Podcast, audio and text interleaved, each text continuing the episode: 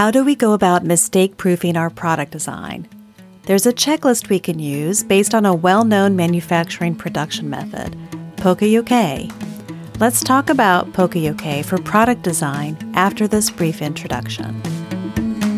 Hello, and welcome to Quality During Design, the place to use quality thinking to create products others love for less. My name is Diana. I'm a senior level quality professional and engineer with over 20 years of experience in manufacturing and design. Listen in and then join the conversation at qualityduringdesign.com. Today, we're talking about mistake proofing the user process of our product design, specifically using some Poka-yoke methods. If you go to this podcast blog on qualityduringdesign.com, you'll see an offer for a free mistake proofing checklist, something you can download and have available for when you're ready to mistake proof the user process for your design. We can evaluate our product design concept with a user process analysis. We can use a process flowchart to detail the steps our users need to take with our product to achieve a result. Knowing our typical users and the environment in which they'll be using our product, our team can examine the process flow map and find areas where mistakes are likely to happen. This is great to do early in the concept phase because it helps us with design features. We can continue to develop the flowchart throughout the product development process, getting more specific with the steps and the mistakes as we get more clarity about what components are part of our design. Features that are designed into our product to stop user mistakes from happening are a type of preventive control.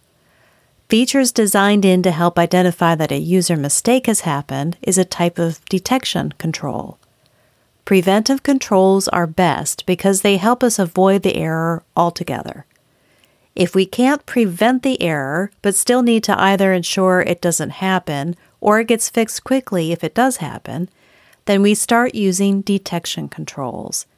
To help us decide on what type of controls we can and want to use for our product design, we can step through some choices by using a standard quality tool for manufacturing, Poka-yoke or mistake proofing. Shigeo Shingo was a Japanese industrial engineer who was part of the acclaimed Toyota production system, a management system. He's credited with coining Poka-yoke in the early 1960s. Poka-yoke is a Japanese term meaning mistake proof. It started out as Baka-yoke, which translates to idiot proof. The story goes that people were evaluating a production process on the floor during production. An operator overheard them talking about Baka-yoke and burst into tears, crying, I'm not an idiot. The name was afterwards changed to mean mistake proof or Poka-yoke. Besides avoiding hurt feelings, Poka-yoke is focused on activities and not the person anyway.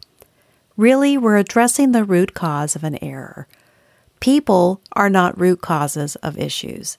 There's always another root cause either before or after a person made this mistake, something we can act against to correct the issue.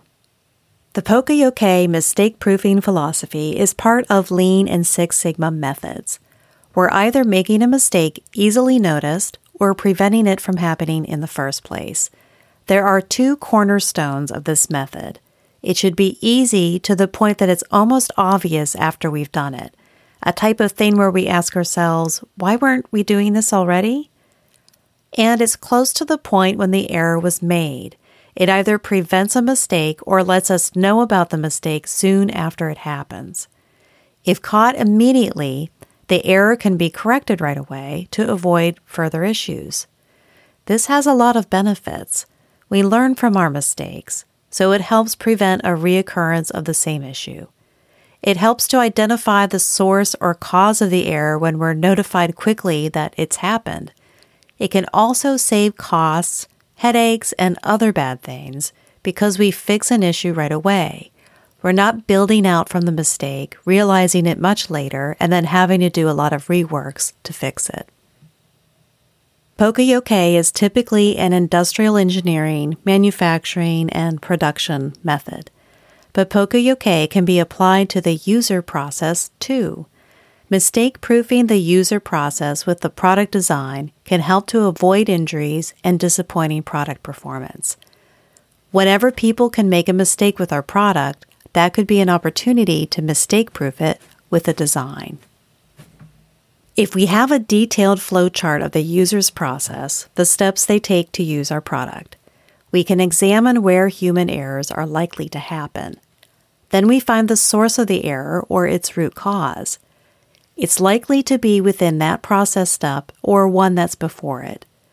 For each error, we think of ways we can mistake proof it. What can we change about the step where the error occurs? Can we make it easier to perform the step as desired and at the same time harder to create an error? Can we do the step differently or replace it with a different type of action? Or can we eliminate the step altogether? Can we perform checks to ensure certain conditions are right before the process step can get started, like an automatic or designed in measure? If we can't prevent mistakes from happening with the way the product is designed, what can we do to easily detect it? We can think of mistake proofing as inspections by the users. There are three dimensions of mistake proofing. One dimension of inspection is a combined who and when an inspection occurs. A second dimension is the way the inspection is performed. And the third dimension is about how the inspector, our user, is notified that there is an error. First, let's talk about who or when an inspection occurs for an error. There are three levels there is a source inspection, a self inspection, and successive inspections. Source inspection checks are those that are done before the next process step. They're usually automatic and prevent the user from completing a process step if the conditions are not correct. Source inspection checks should be designed in preventive measures. Self inspection is done by the person who is using the product. The inspection is performed immediately after they've completed a step, after the fact. This allows for detecting if an error has occurred immediately after when it could have happened, so the user might have a good chance of correcting the issue before it turns bad or tragic. Successive inspections are performed by the next user of the process. It might be a good time to do this type of inspection if there's a handoff or transfer immediately after a process step. The second dimension of Poka-Yoke is the way things are inspected, the methods. There are four general types of methods. Physical methods uses physical design features or characteristics to reduce errors. Step sequence methods check the sequence of steps to ensure the right things happen in the correct order. The grouping and counting method counts or measures parts to ensure the step is complete. And information enhancement methods provide information to the user, so it's available and perceivable when and where it's needed. The third dimension is signals, sometimes referred to as regulatory functions. These are warning functions like alarms, bells, whistles, and flashing lights, and control functions that prevent the user from proceeding in the process until the error is corrected. Let's talk about some examples from our everyday use. Computer cables are designed to only fit together one way. Maybe they're shaped and pinned in a unique way, like a printer cable, or maybe they're keyed. The type of inspection for this scenario is a source inspection because they're automatic and prevent connectors from joining in the wrong way. The type of method is a physical method because the design is physically preventing us from completing a step unless we've done it correctly. Another example is that we picked up some self assembly furniture and we checked the contents of the box against the parts list in the instructions before we start assembling it. The type of inspection this is, is a successive inspection because we're the next user of the assembly process. Someone put the contents in the box, now we're opening it to use it. The type of method it is, is its grouping and counting because we're literally counting groups of parts to make sure we have what we're supposed to have. We pass our technical report through a spell checker or Grammarly before we publish it. This is a type of inspection that's a self inspection because we're doing it after we've created a report. The method is information enhancement. Misspelled words and bad grammar are highlighted for us to easily see and gives us options for us to correct. Powered miter saws require a single handed brake release button and trigger that need to be pushed at the same time.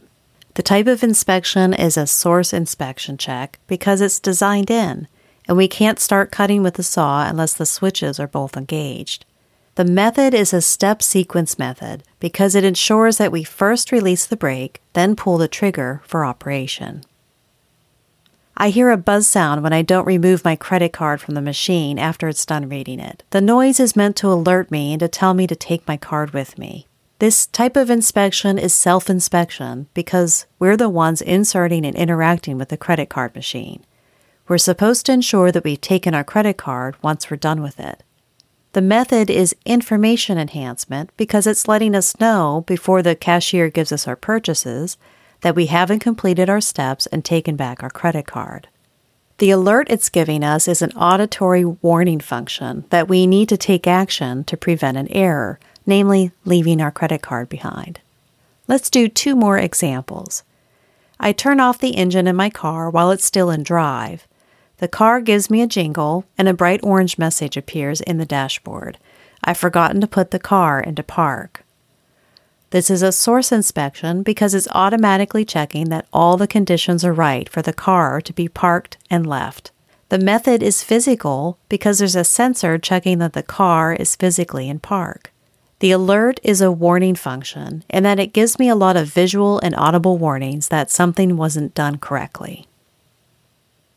The self checkout system at the grocery store won't let me scan another item until I've placed the previous item into the bagging area. This type of inspection is a source inspection because it's automatically checking that I'm scanning and bagging one item at a time. The method is grouping and counting because it's using weight to ensure the process step of scanning one item is complete. The type of alert is a control function because I cannot continue scanning my groceries until the sensor in the bagging area submits the correct weight or the attendant visits me to apply an override. As you can begin to see, there are a lot of mistake proofing examples in the designs we use every day. Leave me a comment in the podcast blog about another one you've noticed. What are our insights to action today?